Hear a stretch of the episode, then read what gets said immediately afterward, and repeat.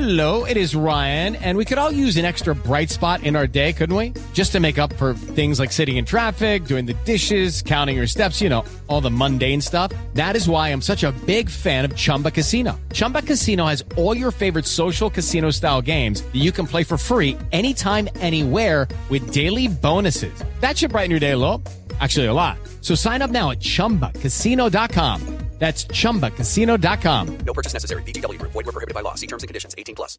Hello, it is Ryan, and we could all use an extra bright spot in our day, couldn't we? Just to make up for things like sitting in traffic, doing the dishes, counting your steps, you know, all the mundane stuff. That is why I'm such a big fan of Chumba Casino. Chumba Casino has all your favorite social casino style games that you can play for free anytime, anywhere with daily bonuses. That should brighten your day a little.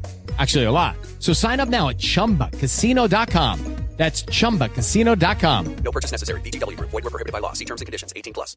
Step into the world of power, loyalty, and luck. I'm gonna make him an offer he can't refuse. With family, cannolis, and spins mean everything. now, you wanna get mixed up in the family business. Introducing The Godfather at ChumbaCasino.com. Test your luck in the shadowy world of The Godfather slot. Someday, I will call upon you to do a service for me. Play The Godfather now at ChumbaCasino.com. Welcome to the family. No purchase necessary. VGW Group. Void where prohibited by law. 18 plus. Terms and conditions apply.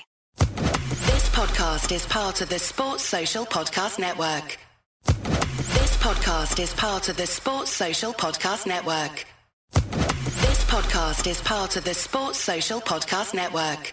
This podcast is part of the Sports Social Podcast Network.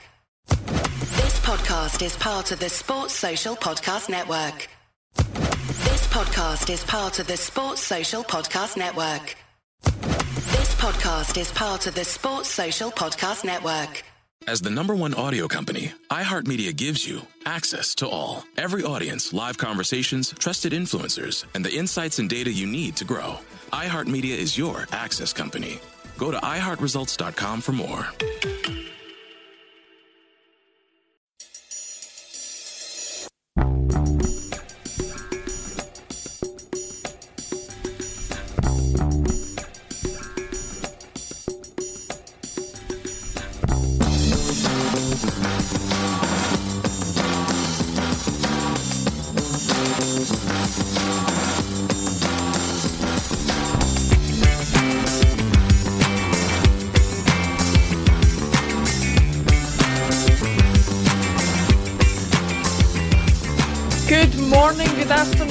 Evening, wherever and whenever you're watching this. This is ACSOM on a Friday in the Friday Bulletin, which means, as always, my name is Laura Bradburn. I'm joined by Tony Haggerty. How you doing, Tony? I'm very well. As you can see, I'm channeling my inner Russell Boyce today with the Adidas trackie. All right, so yeah. Looking all the better for it, I have to say. Thanks very much. That's very kind. I've been Uh, awake the day after last night, isn't it? So there you go. Entirely appropriate, always appropriate. And we're also joined by Jim Orr. How you doing, Jim? Good afternoon, Laura. Yes, it's been uh, it's been another big week in Celtic uh, in the Celtic world. I have to say, uh, not so great a result against Livingston, obviously, but followed up by a, a, a more than satisfying win against Ferencvaros, and we will get into both as the show goes on. Thanks everybody for joining us wherever you're watching. Don't forget to like and subscribe on the YouTube channel to get more coverage from us. Um, Jim, I'll come to you first. Um, that Livingston match last Sunday one of those uh, hitting your head against a brick wall matches for me. How did you? How did your assessment of it go? Last Saturday, Laura, just to correct you there. Saturday, apologies, Mm, apologies. They're all they're all merging into one. Um, it's a bit of a shambles today. Anyways, uh, I think if we were having, if, if, if we were on yesterday night, we'd be having a different conversation. I think last night got us a bit more upbeat. Uh, in terms of Livingston, I kind of, there's a few kind of comments last week. I was a wee bit negative, I think, towards the St Johnstone game. It's all about opinions at the end of the day. Uh, I'm a big fan of Ange. I think he's done a marvellous job uh, on his own in the main, and he's got us into a, a position where we've got a real chance of winning this league. And I think expectations have been raised by the big chap. I think it's fair to criticise him. You know, where there's instances where you think, why did they do this? Why did they do that? And you know, this this time last week, you know, the talk was we beat Livy tomorrow, we go top of the league, your main rivals, their bottles crashing and all that stuff. Their bottles crashed last Saturday, I felt. Uh, I know there's a long way to go in the league. I know we're well in it, but it just kind of felt a wee bit as a significant weekend last week. I think in terms of our poor performance and, and the major rivals had a, a very good win, a very good performance over at Fir Park. So, you know, as I've said, I've said before, one goal can change a game, one game can change a season. It just felt a wee bit significant last last week. In terms of Livingston game, wrong team, wrong tactics, poor choice of penalty taker. I said after the St Johnstone game, people were using words like composed and patient and in control, and, and they were looking at that as a as a kind of good thing. I thought it was a bad thing because we had so much possession. You know, we did nothing with the possession, lots of possession for possession's sake, no purpose, no penetration, lack of intensity. We took 20 passes when three or four might have done. And it was just dead frustrating against St Johnstone. And I, I texted at half time to the ACSOM posse last Saturday at half time. This is St Johnstone Mark II. It's the exact same game that we were playing. And basically, uh, St Johnstone were really effective, horrible to watch, but dead effective. They made two mistakes and we scored two goals. Livingston made one mistake and we missed the penalty. And that was the difference between the games, as far as I was concerned. We didn't test the Livingston goalkeeper in the same way we didn't test the St Johnstone goalkeeper. Uh, why he changed the team from the Hibs game, I'll never know. Uh, I mean, Abada did well last night, but again, he's brought Abada in to play that invisible right winger role. Uh, he had Kyogo as the invisible right winger against St Johnstone because, again, we're all saying, Where's Tony? Never get the ball, they're looking for Tony Ralston to do something. I said last week, you have to give Mikey Johnston, you know, nine or ten games in the team to assess whether, you know, think he's going to make it or not. Thought he played well against Hibs, and then he's dropped for the game last Saturday. He's brought on with 15, 20 minutes to go to try and save the game. Kyogo's on the bench. you know, if Kyogo's fit, Kyogo plays, has to play. Uh, defensive midfield player, Bitton. You know, Bitton played well, but we don't need a defensive midfield player against Livingston last week. Uh, the penalty, again, I think the penalty's been well talked about all week.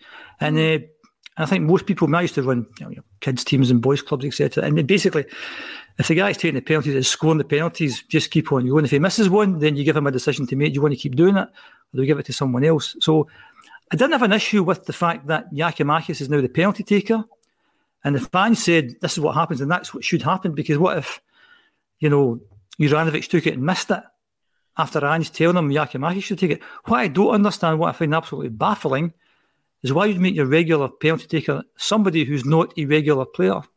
You know, so mm. if if if Ange's going to stick rigidly to that four three three, Giakoumakis is a sub.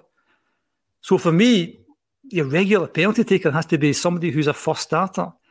And I've said before, a forward, preferably somebody like Kyogo or Jota or even Turnbull or Carter Vickers or Miguel or even or even or even Joe Hart. If they're a regular player in the team and that's what you do, and to have a to make somebody who's not a regular player your regular penalty taker. So you're thinking he's going to come on games maybe 10, 15 minutes ago and then be faced with that again. So I found that baffling, totally baffling. And I think I think Livingston are laughing at us. Basically, when they play in a stadium, as I said before, it wouldn't be a place in a Walt Disney film. They play in a plastic pitch. They've got players from the lower league earning buttons compared to our players. The manager was in the jail not that long ago. And we played them twice and haven't laid a glove on them. You know, that's not embarrassing. I don't know what is. So, so last Saturday was, you know, was a terrible day at the office, and, and we've lost too many points as it is. You know, that's us lost 13 points, and we've got three quarters of the season to go. So, so, so that can't happen again. Can't happen again. Last night was great. I know I'm saying, you know, the, the, kind of, the, the kind of doom monger here. But you said, what do you think of the game last week, Jim? That's what I thought of the game last week. I'll be more positive about last night, but we can't have that again. We really can't have that. And I watched the game at Fir Park on Sunday and they were ruthless and they were relentless, and, and, you know, and they found another striker, so they've got options up front. We've got such an over dependence on Kyogo. If Kyogo's injured, we start struggling. Rogic's injured, and we're saying that's significant. You know, weeks ago we were winning at border, but now Rogic's a key guy. So Rogic's out. Mm, we're all a bit worried. If, if, if Kyogo's out, we're worried. McGregor's out, is worried. So, you know, up until last Friday, things were going really well, but I just have a wee feeling that maybe maybe last weekend that may be significant. Hopefully not. Right finishing a positive. Hopefully not. And That's my rant over for the week. Sorry. Bye. we'll get on to the positives of last night in due course, but obviously being the Friday club, we've still got some stuff to go over from during the week. Tony, I'm sure you'll have spoken about it on Monday, but before we get into that, just want to say congratulations on the news that you shared on Twitter. You're of course now going full time from Monday with the Celtic Way which uh, anybody watching, if you want to um, read a bit more of Tony's uh, fantastic writing, I have to say, and I'm not just saying that because he's a mate, I'm saying it because it's true and it has been since long before I knew him. You can subscribe to celticway.co.uk, uh, £1 for two months, as you can see on the screen there. But Tony, I'll come That's to you. Kind, Laura. Thank you very much, and to everybody that got in touch over Twitter and Facebook and through this. Uh, thanks a lot for your kind words. Really appreciated. Always I also humbling. think I also think it's fantastic, and he's known me, so always very humbling to be fair. So yeah, thank you everybody. Appreciate it. And we'll leave that from Jim hanging in the air and move on. we'll move on swiftly. Um, Tony, the, the game last week, Jim brought up an interesting point when he was talking about it there. You know, we talked about the St Johnstone match, talked about Livingston. Jim said it was effective. There was other people calling it anti-football. My personal feeling on it is whoever you are as a club, whoever you are as a team, you do what you feel you need to do to get the points. Surely it's up to Celtic to uh, overcome what some people might call that anti-football and break it down. Yeah, I, I I agree. I subscribe to a lot of what Jim said there. Uh, you know, Livingston have taken four points at six off Celtic this season. They are kind of laughing because they know when they, when Celtic play them, they're not going to change, or certainly Ange isn't going to change. So it is up to Celtic to, you know, to find a way to combat that rigid defensive system that they use. And fair play to them. You know, the difference is the reason why they didn't win 1 0 against Celtic on Saturday is because they didn't create a chance. They created a chance in the Tony Macaroni and scored it, you know. And then people were saying that they might have had a penalty, so it could have gone the other way as well, the, a penalty decision. So, you know, and and for the life of me, I can't understand uh, the switch up in the system either. Why Kyogo wasn't playing? They blew Hibs away in 30 minutes of football at Easter Road, and then it was a question of people saying that how many, and then it, when Hibs scored, it was kind of okay, right, game management, but saw it out pretty comfortably. You know, I I I agree with Jim. I, if Kyogo's fit, he plays. Right, this rotation and Claudio Jan Ranieri Tinkerman thing that Ange's got going. Easy for me to say. Easy you know, you it's, uh, you know, it's frustrating the life out of the Celtic supporters. You know, if you're talking about the Livingston game, but as I said to you off air before we came on, this team continues to frustrate the living daylights out you and delight at the same time. If you take Livingston in isolation in last night, you know, so it's going to be that kind of season, and it's going to be that kind of season because of the manager's tactics and formations and the way he's rotating the players. We accept that, but as Jim says, we're in with a fighting chance, more than a fighting chance of winning this league. But we have to stop dropping stupid points. But and then last night, again, the flip side of that, we played superbly well. And to borrow Jim's analogy, Jim said that in order to win football matches, you need every player being a seven and an eight. Hmm. The start of eleven last night were seven and eight, Jim. I'm sure you would agree. Every, Yes, oh, oh yeah, oh yeah, yeah. Last night, yeah, yeah. Oh, yeah, every player was a seven or an eight. Which even is a why- badder, yeah. Aye, which is yeah, correct, even Abada, which is why we won that game. But there were still two moments in the game where we put ourselves under pressure and did hmm. silly things. And there was also a moment where I spoke to you off air about, you know, the fine margins when Kyogo's going through. The guy makes a great defensive clearance, but small things. If that goes in, it's four one. You're cruising, you know. So you need to marry these things. Complete that. That's maybe a nitpick, but I say to you, if Henrik Larsson's going through and he chips it like that, it goes in the net, doesn't it? And I know the boy made a tremendous clearance, but when I looked at it, Kyogo didn't hit it as hard as maybe he could have. And Jim, we were speaking about it last week about chances converting, you know, and they score three, two, five minutes to go. They weren't that great that they put you under pressure for that, the whole of that five or six minutes. But had that been a, a goal by Betis, you know, to make it 3 2, you would have had six minutes of a total bombardment and you'd probably have drawn three each. You know, so there's there's real positives about last night. The fact that they saw it out, they scored three three beautiful football goals, three cracking football goals. You know, conceded two off their own back by mistakes. I mean, one by Abada, and the other one by Mikey Johnston. So, as I say, frustration and delight with Celtic, and that's the way it's going to be. I think this season. Here's hoping it's more of the latter as opposed to the former. Well, moving on to the, the delight of last night for for a bit, um, Jim, what about last night was it? Do you think that was so different to, to last weekend against Livingston? What were we doing differently, or was it just the opposition that we were up against that allowed us those chances? I think the latter of them. I, thought after the first game, I was a bit disappointed. I thought we played really well in the first game. I just, just to echo the point Tony made, we weren't as ruthless in the first game, and I just had a wee again sneaky negative feeling that that may come back to haunt us. The fact that we didn't, you know, maybe score four or five, and then that would have guaranteed that third place in the mighty conference. And uh, and I thought the other two teams in the group would have a bit too much for us in, in, terms of getting that second place. But but both games last night has given us a lot of hope. Uh, certainly going away from home and scoring three goals and, and, and been playing really well, and then Betis getting absolutely horsed over there, which means that you know if results kind of go away the next game, it could be a brilliant night at Celtic Park in a few weeks' time under the disco lights. So uh, who knows what may happen. In terms of the game, we have to find a way to break down teams who put men behind the ball. And to me, you do that by playing two wide players who take players on. You know, so if you play, and I'm not having to go at Abada or Kyogo, it's just if you play them wide and the right, they're not going to take players on. You're not going to get to the byline.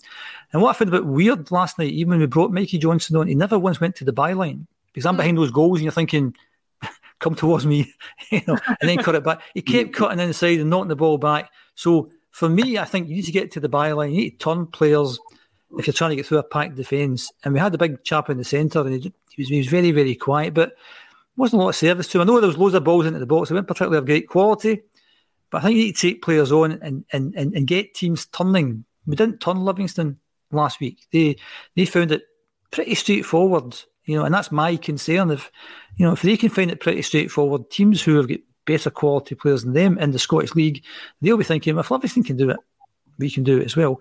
Last night, Ferencváros, maybe a wee bit like Hibs, they came out, they wanted to win the game, and anyone does it against this Celtic team, they come in for a hard night.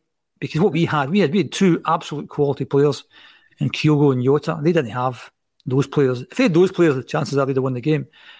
But Kyogo's awareness is fantastic. Jota's ability to take players on, shoot from distance was great.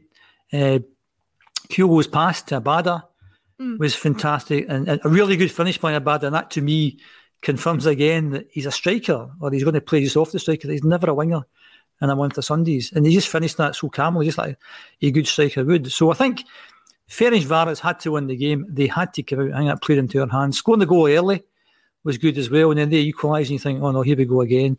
And I know how bad I made this, it was, it was dead unlucky in terms of the deflection it took.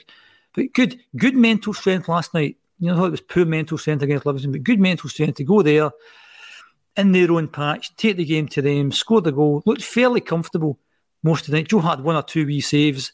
They had a few shots from distance that didn't trouble us that much. It's funny, John Hartson said something at the start of the second half. I think they had a shot and he said something like, oh, that will never trouble Joe Hart. And then next thing he hit the bar from distance. And you're thinking, shut up, John Hart. You know what you're talking about. so I thought I thought we were fairly comfortable. Uh, and as Tony said, we could have made it 4 1 and it could have been any number you wanted after that. We don't kill teams off when we're ahead. I mean, those two 6 0 games apart, we've got the potential to kill teams off. We've got goals all over the pitch.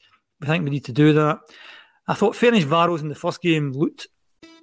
It's the Marketer's Report. This week, Patrizia Spagnoletto, Global Chief Marketing Officer, Direct to Consumer for Warner Brothers Discovery, weighs in on the difficult task of building and retaining consumer trust. Trust is a really hard thing to build and a really easy thing to destroy. And we have to be very respectful about that. Our partnership with iHeart has really helped us build that trust and that relationship with the on air talent. The best thing for us to do is to build a relationship with our consumers. And if those consumers have a relationship with the DJs that are on air, then we want to build on that. House of the Dragon, which was one of our most successful, if not the most successful campaign we've ever done for a show, audio was a core part of that. As the number one audio company, iHeartMedia gives you access to all. Every audience, live conversations, trusted influencers, and the insights and data you need to grow. Not just a media company, iHeartMedia is your access company. Go to iHeartResults.com for more. As the number one audio company, iHeartMedia gives you access to all. Every audience, live conversations, trusted influencers, and the insights and data you need to grow. iHeartMedia is your access company. Go to iHeartResults.com for more. okay the first half, but once we get grip of the game, they were pretty ordinary looking team. And I thought the same last night, you know. So it wasn't a an away victory on the scale of Lazio where you go, you know, to Italy and beat a real high quality team. We won away from home. That was the day we won away in Europe. It was great. It's good to watch. Uh, but the main stuff is is back in the Scottish Premier League. So we have to kind of take that kind of performance. And it's good to win because that builds confidence. Again, you want to take that in. And I heard Tony in Monday talking about that. That's the one and run.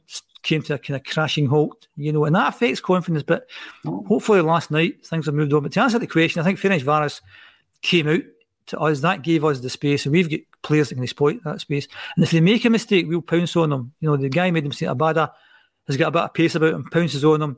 Did he pass a particularly good pass to Kyogo? He had to turn round and, and adjust his body, but fantastic finish. Jota again, great move with Turnbull and Kyogo yeah. and Jota for the goal. So I think I think the key last night was they wanted to come out, and if you want to come out, we've got a chance. My concern is when teams sit in, and we need to find a way to beat that. I think to beat that, you have to play two out and out wingers to take players on. At the moment, that would be Forrest and Jota uh, to do that. And and just please, Ange, mate, don't play Kyogo or Abada wide because it, it plainly doesn't work, mate. You know.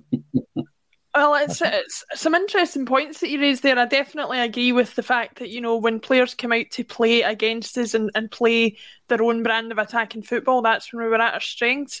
Um, Brown Warrior says it is difficult to turn uh, two banks of five sat on their own 18 yard box line uh, the way Livingston were.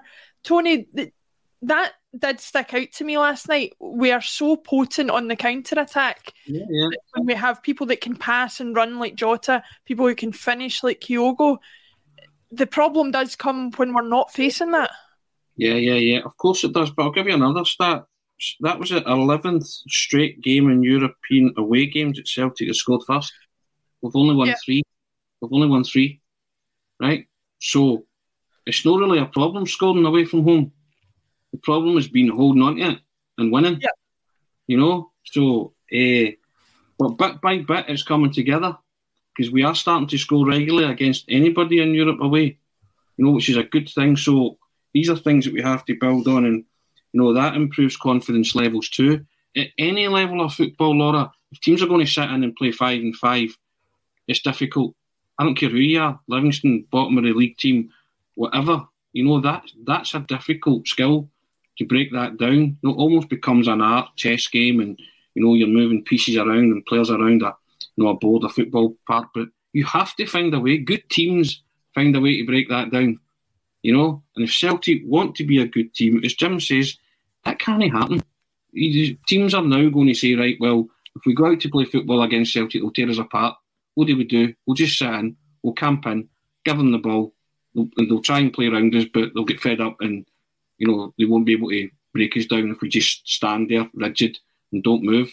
And if you can drill your players and get them to do it, which David Martindale clearly ha- has done twice, you know, you can do a number on them. So that's our frustration.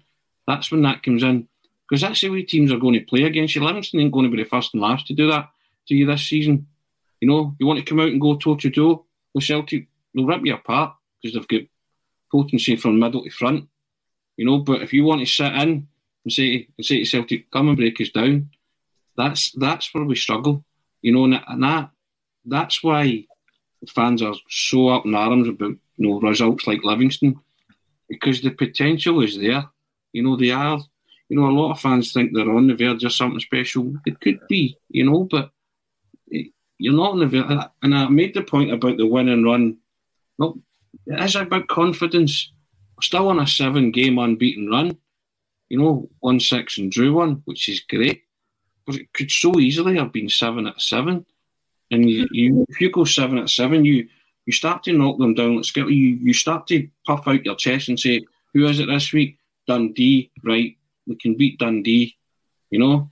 And you start to get a not a conceit of yourself, but you start to get a wee swagger and a bit of kind of, you know, you think to yourself, right, we can do this.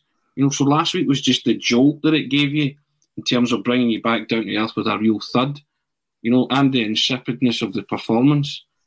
You know, you can accept that if you've bombarded that goalkeeper, you've hit the post, you've hit the bar, and it's just no your day. but that wasn't that wasn't a day like that. And the frustration was that how could it go from battering Hibs in 30 minutes to Livingston to then producing a performance against uh, Ferencvaros in an away tie in Europe, you know, all in the space of a week. You know, it's, it's it just baffles you. I think also the fact, I mean, there was a comment that you said, Laura, I don't, I don't see the comments, but two banks of five is difficult. No, it's not difficult. Basically, if, if that's what we're accepting, then we're in trouble. Basically, because what we should be saying is every time, every time it comes to Parkhead, if you want to come and attack us, we'll hammer you. You want to sit in, we'll hammer you. And the reason we'll hammer you is we're going to have quality crosses into the box. Now, what, what I mean, don't refer back too much to the game at Fir Park last week, but the quality of their crosses into the box was phenomenal. I mean, Yeah. James Tavernier maybe not be too good at the back, but the quality of his, of his crosses is unbelievably good.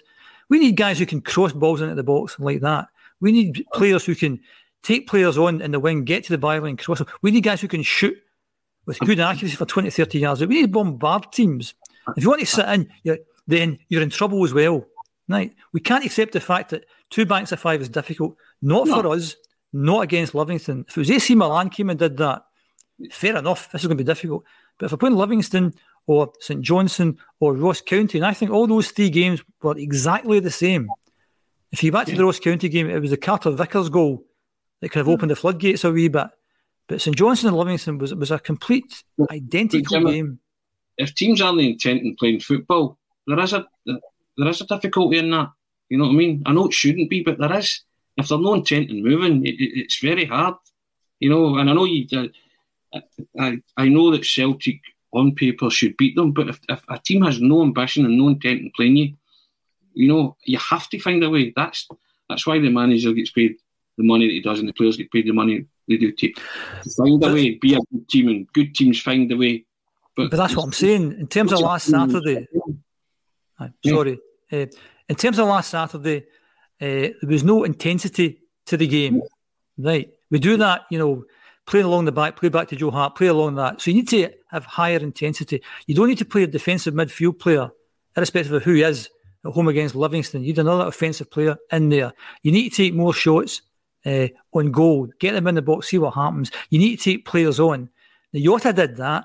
Abada didn't do that. You need better quality crosses into the box. Ralston's been fa- fantastic this season, but maybe crossing's not his kind of major forte. You know, we've got a right back playing left back. He's never going to cross the ball into, with his left foot. So if you if you add all those things together and you start doing all those kind of things, then two backs of five doesn't become the big problem it should be. I know it's difficult, but if you do all these things, then, and if you play Kyogo up front, maybe that'll give you a better chance as well. You Even know, so- talking about crossing, I would dig out uh, Trent Alexander Arnold's cross the other night for the header for Diogo Jota. Uh, Yeah.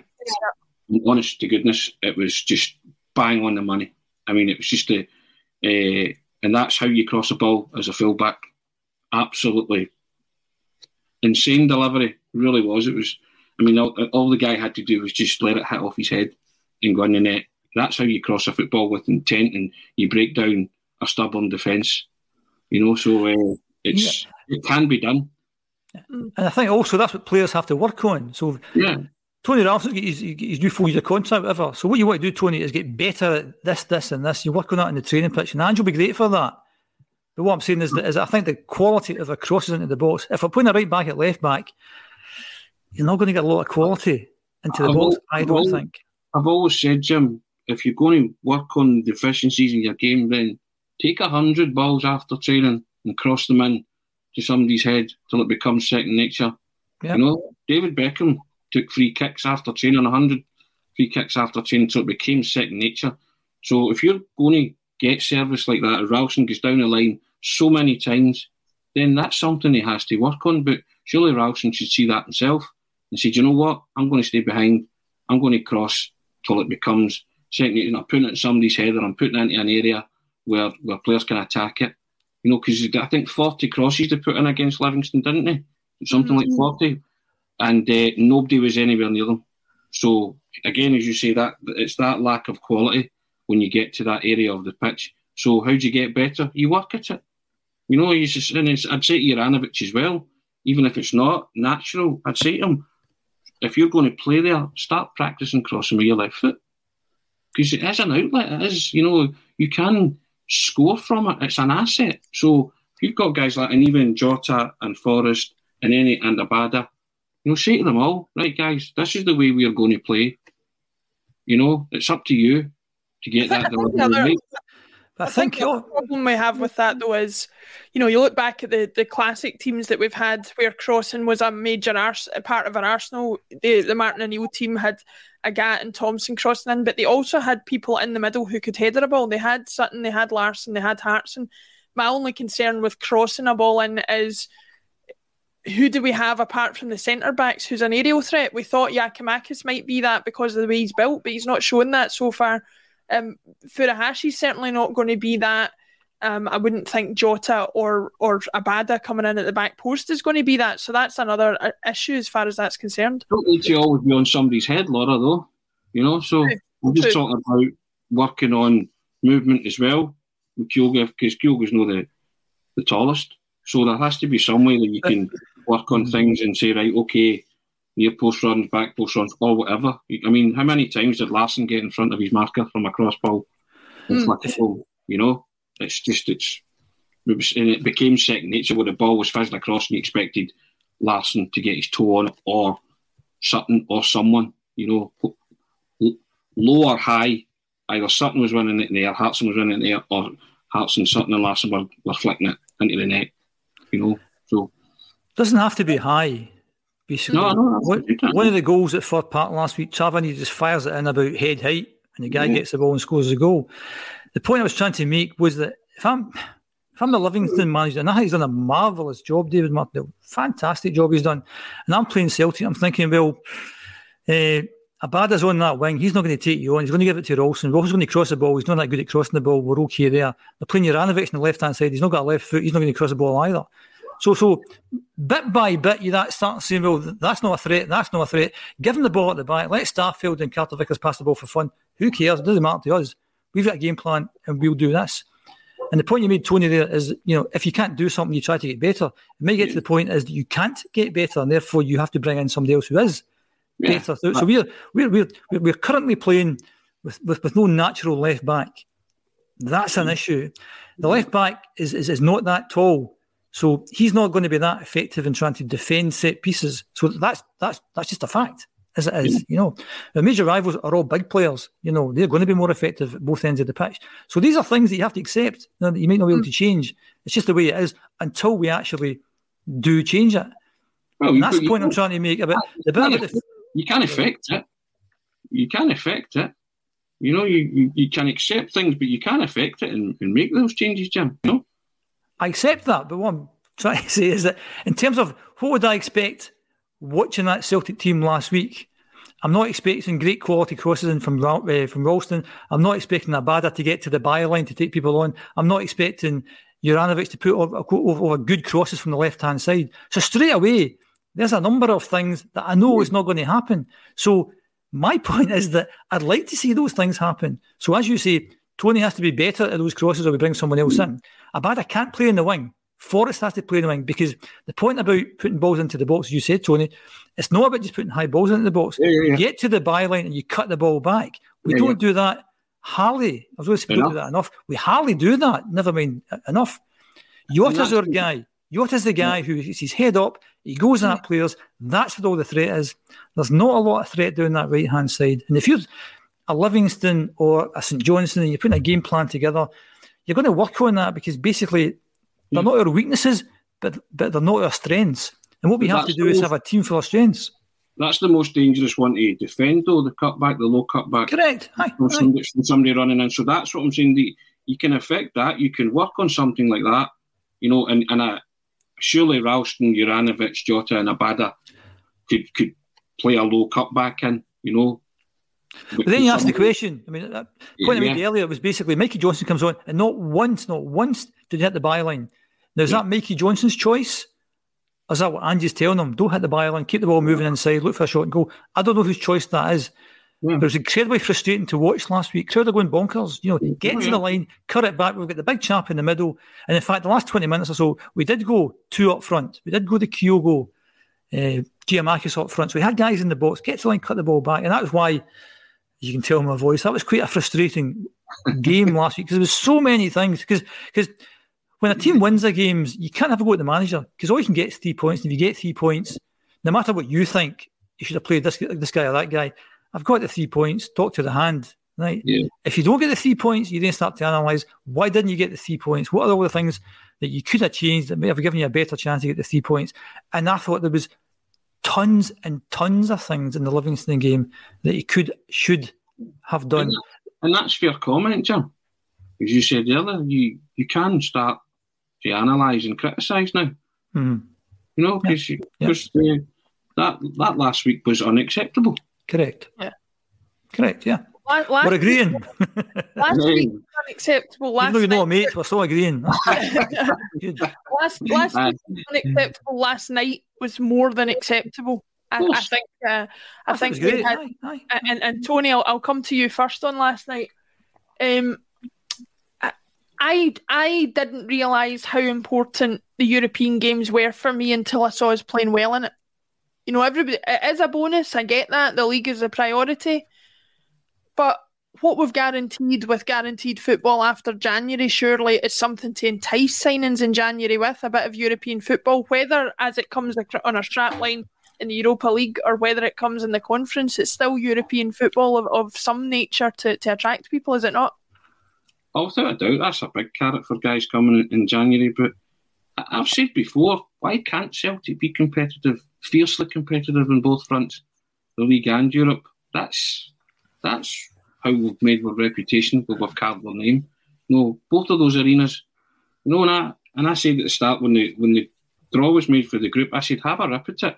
You've now got two games where you can have a rip at it, and you're, you know, your fate's in your own hands.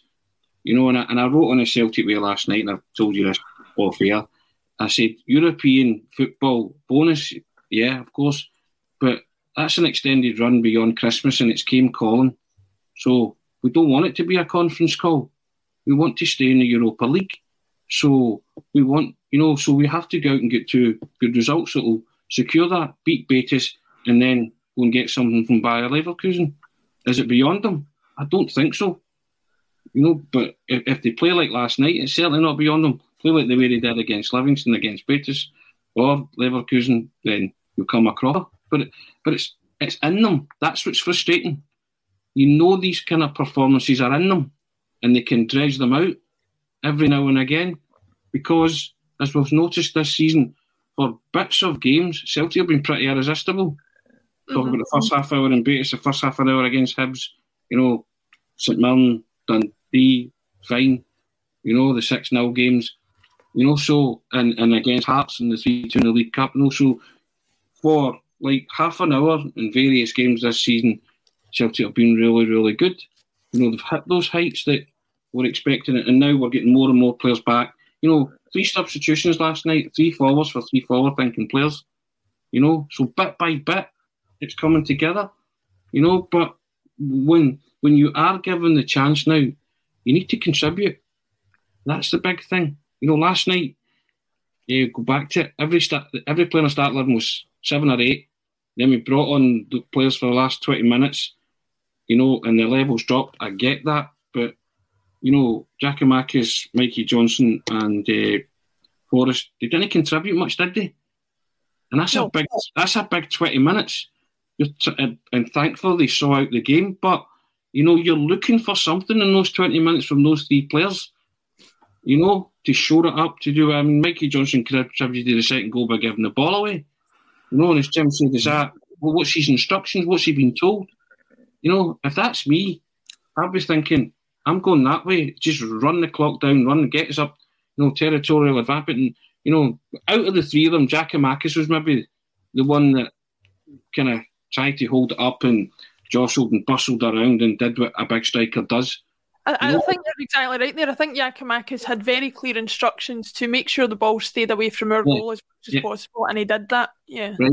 And the two wide players should have been given the same instructions. But as Jim's already alluded to, what were they doing? Because, you know, they, they weren't taking it for walks, weren't taking it for runs. You know, uh, you know, he, he, I mean, he made the substitutions great, but there was still 20 minutes in that game to go.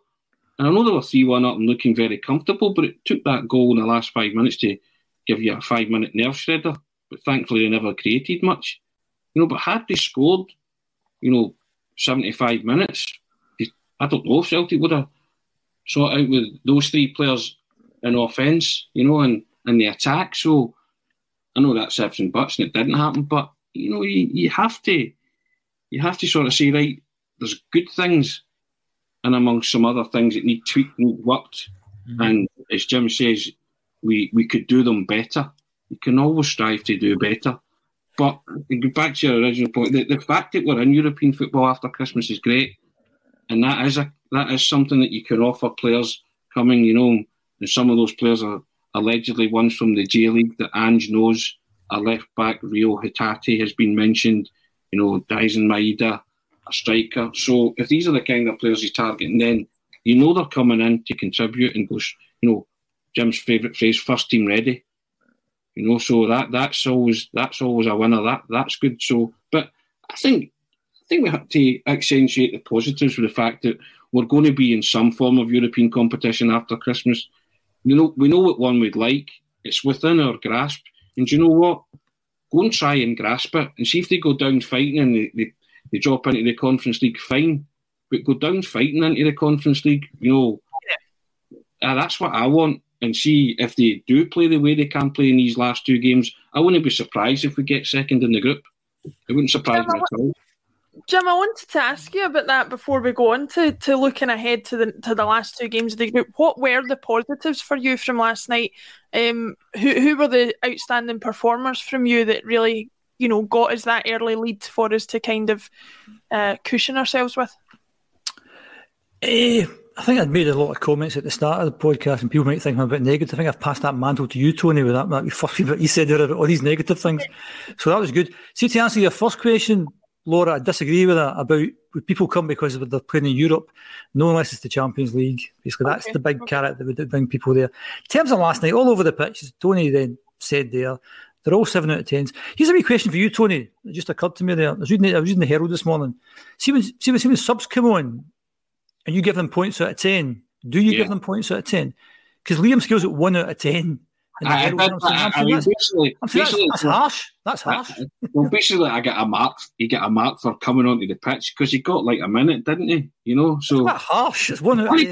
I can't give a Gotta get a guy zero, you know what I mean? It's not like, applicable. That's just not applicable. Sure. Well, maybe, maybe so. I mean, they they have to get some kind of mark. You know what I mean? Well, I disagree with that. That's, that's I totally disagree with that. Anyway, to, to answer Laura's question, I thought they were all great. Joe Hart's been a fantastic signing. Stephen Welsh comes into the team, part of the wee slip he had, was was very confident throughout the game. He, he dovetailed well with Carter Vickers. Ralston, again, was outstanding. Uh, Juranovic, dead confident player, and he'll, he'll be fantastic once, once he's on the right hand side. He was great. So that that back five, really solid.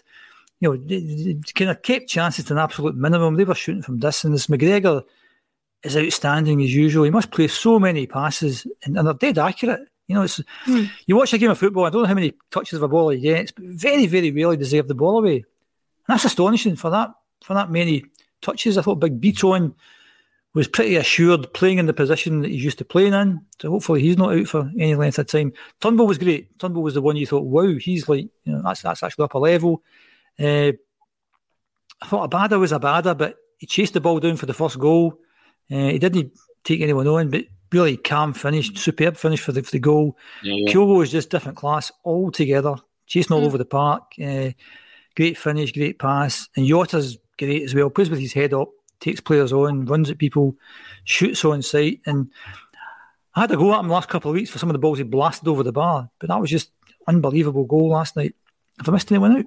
Uh, I don't think so. I think you, I think it was pretty concise. I have to. Three subs came on. Uh, those were the exact subs to make at that time. Give yeah, them more to worry about. Give them more to worry about. Uh, uh, Giakoumakis, I thought did okay, put yourself about. Forrest and Johnston were a bit quiet. Johnston makes that mistake to do that, and you know, because we're 3 1 up, it wasn't such a big thing. But, you know, if we were if we were one goal up and you gave that ball away and all of a sudden we drop points and we were maybe well in for second place, that'd have been a huge thing. So you kind of gloss over that. But I think you should never gloss over these things because It's all these incremental things. And Tony talked about small margins. It's all these things that you can't do that. You, you got It's away with it last night. You got away with it. Not in you, You to can't do it gloss again. over it, is it, Jim? You, you can't gloss over You it. can't gloss over that. And I think that, that that if you accept these things, you'll do them again. So I would expect once they're back in the back in the changing room, and just having to go at them. You know, Mm. a badder for the first one. You, you don't do that, son. You, you can't do that because you know, one mistake changes a game, one game changes a season or cup competition. So, in terms of last night, it was it was really good to watch. I, I, I kind of watched it in terms of the league games of this season. You know, every game's a bit tense. Every game's very tense. You know, until you get three goals up, you're not kind of sitting back. Last night you thought it's a European game. If we get through, great. If we don't, at the end of the day, it's no big deal. But once they scored the goal, you then start thinking, oh, this is good. I like this. And the way they played, oh, this is good. I like this. And then we're in a good position. So obviously we're guaranteed the Conference League. And, and again, am I that fussed about getting into the Conference League? No, really. Eh, Europa League, yeah, that'd be a bit better. Do I think we'll win either of those competitions? No, I don't. But keep us in Europe and keep us playing football. Will that be detrimental to the league? If it is, it's not a good thing. If it's not, and it, and it does help to build confidence, then that's a good thing. I'd, I'd look for major rivals to qualify again. The more games they play, the better chance we've got because they might pick up injuries, etc., etc. So it's a bit of a double-edged sword, I think, this year in Europe. You know, any other year, get into that Champions League, show what a good team we are. This year, we're not in the Champions League. The Conference League would have been that bothered. No, really. Uh, so the league is the main thing. So let's make sure we get things right in, in the league. But in terms of last night, everyone played, as Tony said, that's seven out of ten at least, and some were like eights and some nines out of ten. Uh, so yeah, all round it's a really good performance. I, I had no nines. No nines, no nines. No nines. No nines. No nines. Seven Um, and. But Tony, I, I have to say, like Jim, you know, went through the team there, and, and there was really not a bad performance amongst No, them. For for me, the the pick of the lot last night was Jota. I think uh, he, he's an he's a pleasing on the eye in terms of the tricks that he pulls, the way he takes on players, but he does have end product, especially when he's having a game like he was having last night, and I think that's vital. You know, we've had plenty of silky players over the year who over the years who haven't uh, provided that end product for us, and it and it has been a point of frustration. Uh, and you did wonder with him when he came in at first whether that would be the nature of him. But as they always say, don't judge a book by its cover, unless of course it's books that you write, Tony, because I can guarantee they will be good. Um, who were your picks last night uh, from from the positives? Who did you think was a standout, especially considering, as you say, so often we've we've lost leads from from the lead and, and we managed to hold on to that one last night. Do you know what pleased me most about Jota's goal? Joe Hart set it up. Yeah, He saved the ball and then, I mean, lightning quick reaction to throw it out. And then all of a sudden, it was shunted out to Jota and bang, it was in their net. And it came from Joe Hart saving a ball and throwing it out. I think, was it McGregor that got it? Yeah. It McGregor or Turnbull or who, I think it was McGregor, aye. And, and all of a sudden, they got out the job because Jota was having a lot of uh, joy taking his man on and being creative, you know, and it, and it came at a, a really good time for Celtic. You know, they, they were kind of, we went to one each and kind of knocked them a wee bit and then, you know, regained the lead. Again, confidence level soared, but it was just great to see that Hart, you know, held that ball. The guy had the shot, Civic, I think, had the shot low down, and it wasn't lying there and saying, right, let's waste time. Got up, bang, throw it, right, let's get on the attack. So that that pleased me greatly. You know, and I, and I agree with Jim. I, I can't speak highly enough of Joe Hart since he came in. Just everything that he's brought to the team, on and off the park, just been sensational, absolutely brilliant. And it's a guy who's now at the top of the game at this minute. You know, can't do anything about the Ivanovic deflection. And you saw his reaction to conceding the second goal. He was absolutely apoplectic at the fact that nobody went and nobody put in a challenge and allowed the guy just to use Ralston a shield and bend it round him. And as a goalkeeper, you can't do anything about that. But uh, Jota, I mean, I you are uh, you're fast falling in love with Jota, aren't you? You know what I mean? He, you you see him and you look at him and you think, okay, is he going to be another one of these sand dancing wingers with no end product? And that was that was what your worry was in the first couple of games. But my goodness, he's got it. He's he's grasped the nettle straight away. And he, and he spoke last night.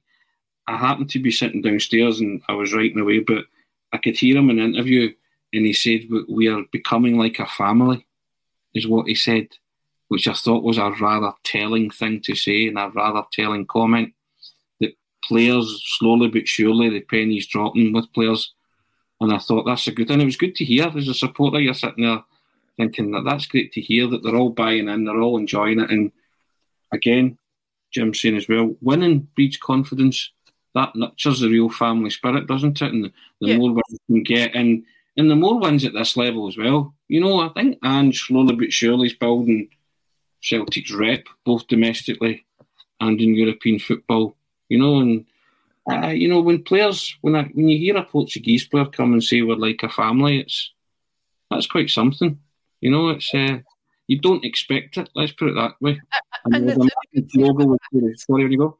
The the good thing about that is I was just going to say was does that bode well for maybe trying to attract them next summer? You know, six and a half million you would hope is not out with their capability for signing him. Is that something that he would be willing to say, you know, it feels good here, it's a good atmosphere, we're we're playing football that I like. I, I'm willing to to give this a go permanently. See if you're a happy player. You know, you can't. There's no substitute for happiness. See if you're also successful and you're winning things, makes you even more happy. You know, so I, I, I think Jota could be good for Celtic, and Celtic could be good for Jota. And he and he's realised. I mean, he's he's at Benfica, but he's realised that the grass isn't always greener. You know, so he might assess his up. But I, I think the great thing about this deal is that Celtic do have first refusal, don't they, on a transfer or not? So you would sit him down and say, "How do you feel about this?" You know, and if he's happy, then it, it would seem the, a no-brainer to sign him. But again, I, I, will wait for another while, and hopefully he keeps producing, keeps scoring goals, keeps enjoying his football, keeps enjoying being part of the Celtic family. So, because that can only bode well for him to put pen to paper at the end of the, of the loan deal. But as far as uh, his his end product and his productivity and his creativity, uh, since he came in, it's been top notch. Yeah, I think it has absolutely been top notch, and I think we've mentioned them all. The three players that have really raised the standard of everybody in the team is Hart, Jota, and Kyogo. Everybody is trying to play up to their level, and it, and it's boding well for everybody. You know, it, it's making everybody. I think that's that's what we saw last season and seasons before, where the culture of um, professionalism and the culture of professional pride uh, really reflects on the rest of the team. If you've got a few players in there that are are, are pushing everybody on, that can make the huge difference. Um, speaking of which, um, the strap there says Ange Postecoglou keeps Celtic's Europa League dream alive. I think we've all said Europa League is where we would want to be than than Europa Europa Conference, and obviously a little bit of that will depend on results elsewhere in the group. But looking at our two games uh, to finish out the Europa League, Jim, we've got Leverkusen um, away from home in match day five on the 25th of November. And then we've got um, uh, Betis at home on the 9th of December. What are your thoughts on whether we can get results from those? I'm more concerned, obviously, about the away trip to, to Germany because of the way the Leverkusen are playing. But do you think there's a realistic shot of us getting something off Betis at home? Oh, Betis, aye, sure. I mean, Leverkusen is a behind the couch job, surely. It's like anything under four is a is a moral victory. I think over. I mean, they ripped Betis apart last night. Ripped us apart at home. Albeit, I thought we played well during the game and were unlucky to lose four nothing. Uh, aye, I think. I mean, I think. I think the main hope is hopefully that Ferencváros can take something off of Betis. You know, if, if they could do that, I can't see us getting a point over in Leverkusen. You know, people who who have a go at Livy if they're playing the way that Livy play. I mean, I'd be delighted to go to Leverkusen and just play that total anti-football and get a point. you know, if it's going to help us get through. But uh, I think if uh, if we were three points behind Betis going to the last game, then we'll get a great chance against the, as I said, under the disco lights, sixty thousand fans behind them, playing a good brand of football. We showed it over there, as Tony said in that first half hour. I don't think that's an issue. I think uh, a Leverkusen actually through. I, Yes. can't the Uh, I believe so, yeah, yep. Again, if they're through, maybe they won't take the game as, as seriously as they might have before. Maybe that's a chance that we might get if they're already through. Uh, a point would be the most we could get. I couldn't see us going over there and winning. Uh, yeah, I think it just depends on the Ferencváros Betis game. And uh, if Ferencváros could keep them to the draw, then we've, we've certainly got a chance in the last game. But I think uh, Leverkusen is behind the couch. They're behind several couches, possibly. Uh, so, mm. Tony, um, Red Scotland there says uh, on YouTube that um, beating uh, Betis at home is a must, no mistake. Um, Paradise 63 is, is in agreement with that, but um, thinks Leverkusen will rest players against us, as, as Jim suggests. Hopefully from- that's the case. Yeah. Yeah, Um, I mean, So do you think do you think that improve? Well, obviously it improves our chances, but are you optimistic about points from both games, or do you think, like Jim says, it's probably more realistic from one of them? I think you have to be optimistic now. Let's, you've got two games. Go for it. You know, it's like, why not?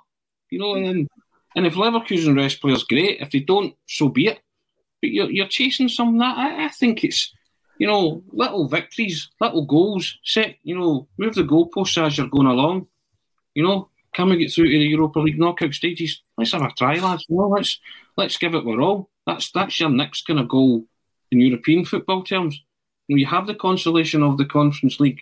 Okay, great, but let's go and have a rip at this. Let's let's go out and go out all guns blazing. And if we fail, we fail because we know we are still a team that's that's a work in progress or progression as we're going along. You know, but I, I would I would target that. I would say right. Let's see if we can get this second place in the group. You know, and that means turning up against Betis and, and getting a result against Bayer Leverkusen. That, that, that doesn't frighten me. I don't think it should frighten any of the Celtic players. I know Bayer Leverkusen turned us over and they, they were impressive, but I'd like to have seen what happened that Celtic scored in the moments that they, they had in that game. You know, so let's go to Germany and, and do what we do when we go away because we've scored in 11 straight away games. Score and, and see what happens. You know, but I, I- think they, they're more than capable of beating Betis, more than capable. And uh, yeah, we'll take our chances against the Germans, but have a right go. You know, just and then and there's because there's no there's no disgrace in not going through to the the last thirty two of the Europa League now. You know, because we, we weren't banking on doing anything in Europe this season. We've kind of written it off from the moment we lost in the Champions League qualifiers to Midtjylland. So everything we get's a bonus. So as I say, you, you adjust your your goals and your aims as you're going along. But eh, we always have to bear in mind that we are still fighting for a title. You know what I mean? That's that's first and foremost. That's uppermost. That's our bread and butter, and we we cannot afford any more Livingston type games. You know, you have to be clinical and ruthless now in, in the league games between now and the end of the season. That's just that's just the way it's going to be. I think also, Laura, it's just a shame the sequencing of the games. I mm. think if we played Betis next, packed Parkheads, and we were to beat them, then we go two points ahead of them, and then they're under loads of pressure for the, for the last game. Whereas, you know, I think if the results go the way we think they're going to go, then the Betis game's a bit of a dead rubber, and then we maybe can give a number of fringe players a game if that's how it turns out. But uh, yeah, just a, just a shame of the sequencing because that'd have been a great game to play Betis next. I think that'd have been really good. But Yeah. hey-ho, we are where we are. Yeah, you could have you could have been flying off that result, and like you say, anything can happen when you're t- bringing a team to Celtic Park. But um, it, it'll it'll remains to be seen where we'll be at. Like Tony says, we're in a massive um, fight for the championship. Uh, which resumes on Sunday at Dens Park, uh, and it is Sunday. I've double checked that one, Jim. Good. Good. This Um, Sunday is it? This Sunday? Yeah. This Just. Sunday, yep, twelve o'clock kickoff at Dens Park. All right, Laura, it's falling out with everybody. I'm no great. We're digging you up for faux pas and all that. You know, what I mean? Nobody's my mate. I'm sure the comments will, will say that as well. Who's this clown? Yes, don't rubbish again. But Jim, I'll come to you first about Sunday. Tony's mentioned there we can't afford to have any more Livingstons. We're going up against a team who are second bottom from the league, who've lost heavily to Ross County recently, who don't tend to score an awful lot of goals. What What do you think our chances are of of having another Livingston on Sunday, or should this be a bit more um, of a formality for us? Do you think? Nah, I think Dundee have learned a lesson after coming to Celtic Park. It's a much smaller park, Dens Park, and they'll they'll do what Livingston did. And that's why we have to break these teams down. We can't we can't have another performance like last week where there was no intensity, there was no shooting, there was no taking players on, no getting to the byline. We have to do all that stuff on Sunday because if we don't, we're going to drop points again. And if we, I think we're kind of fast getting to the point that we've now dropped 13 points and there's three quarters of the season still to go. And I said about 90 points we'll get to the league. That's dropping 24 points. We'll drop 13 already, dropped more than half of that. We, we just can't afford to drop anymore. Everyone has to be up for it. Uh, coming back from Hungary is always a always a difficult uh, game. You're coming back from a European game, you're, you're playing away on the Thursday night, so so that might be a wee factor as well. Uh, Bitton injured, will, will, he be fit in time for for then? But just get out and play your best team. Just get Jamesy Forrest back in that team. Wide right, Jota wide left, Kyogo down the middle. Uh, the rest of the team picks itself. I think, uh, and we just have to win. I mean, there's no if buts or, maybes, and, and the reason that we are so kind of optimistic is because our major rivals are dropping points as well. If they hadn't dropped the points they've been dropping, we'd we'd be having a different, completely different conversation over the last few weeks. It'd be doom and gloom. Whereas we're still in this. It's only four points, but we have to make sure that it goes no more than four points until we get a chance to influence. You know, uh, when we when we play them, that's our only chance we can influence their results. So we have to be within touching distance of them. And if we do that, we get a good January window. Uh, hey ho, off we go. But these are the games, as I said, I had a wee feeling last weekend might have been a, a bit pivotal this season. Hopefully it's not. And certainly if we drop any points on Sunday, um, it's going to be really difficult to come back. Can't wait, Laura, for Jim to go full Kevin Keegan. You know, we love it. fighting love it. I'd love, Love it. it. Love I it. can't, I can't wait for that. that I love it. If, I love it if we could beat Livingston. I love it. I love it if we could put Livingston to the sword. I'd, once I'd- this I'd season, love it if we could score a goal against Livingston. That'd be, that'd be the highlight of the season. The Livi, is it Livi Lions? What, what are they called? What's the Yeah, nickname? the Living Lions are called. Yeah, yeah. the Lions. To do one over the lines, I'd be like, just, you know. It's, it is a funny one with Livingston. They have become a bit of a bogey team. Dundee certainly don't seem to be that for us, Tony. And I think uh, I think we've got a good chance of doing something against them, given the, the records that I'm looking at as as a top team now. You know, they, they they haven't had a great start to the season. You know, we've loaned them Leigh Griffiths, who's scored a couple goals for them, but hasn't been banging on on form the way we probably knew he wouldn't be. Do you see any threat from them whatsoever, or do you think if we do what we're supposed to do, we can we can take care of it? I think it's all about what Celtic do, isn't it? You know, we had the same conversation last week about Livingston. And We were all fairly confident that we would beat Livingston, and it didn't turn out that way. So anything's possible, but I, you know, you have to play Kyogo through the middle, Jota, and I would play Forrest as well. And as Jim says, the kind of rest of the team takes care of itself. You know, beat, beat on apart, but you should be good enough to beat Dundee at Dens. We've got a cracking record against Dundee. I can, I, I remember, in fact, Brendan Rodgers' team going to Dens and actually dropping points. And James McPake, who's a manager, actually scored. It was a one each draw, and Dundee were very good that day. I was Yeah. working that day, so you know anything is possible against any team, and they will adopt a Livingston blueprint of sitting in and trying to hit you in the counter if they uh, attack at all. But you know, Celtic have to just be more streetwise now to things like that, and and just smarten up. And if that's the way teams are going to play, then find a way to combat it. You know, good teams do that. That's what good teams do. They win 1 0, scruffy 1 0s every now and again. Take it. You just got to keep winning now. You have to be relentless, clinical, and ruthless now in every game, every league game. And again, that talking about it earlier. That that breeds confidence. You know, builds it as well, momentum. So, put last week bad day at the office, fine. We're still within touching distance of Rangers. That's not a unassailable lead, but we can't, as Jim says, allow that to stretch any further by by our own carelessness. No, I don't think we can. I, th- I, think we, you know, we've said it enough times this this season already. But um, this this game against Dens, uh, against Dundee at Dens Park is a must-win game. You can, of course, watch it on a Celtic State of Mind. Tony, I believe you'll be joined by Lawrence and, and hosting as, as Paul John as usual for the match coverage on Sunday. I Uh, believe so so. If you are watching right now, you can always tune in for that on Sunday. Um, but we're going to call it time for today. Hopefully, we'll be talking this time next week about another victory in the bag, um, and we can reflect on it as positively as we always do.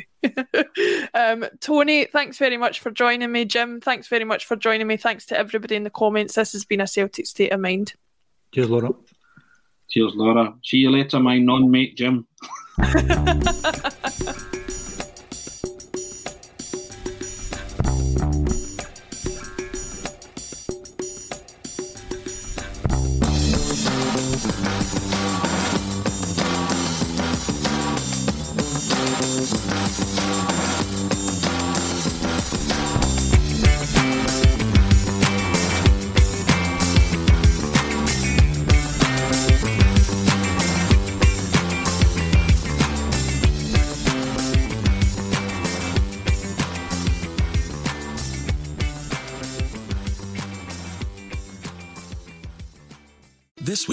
Marketer's Report, Patrizio Spagnoletto, Global Chief Marketing Officer, Direct to Consumer for Warner Brothers Discovery, weighs in on building trust.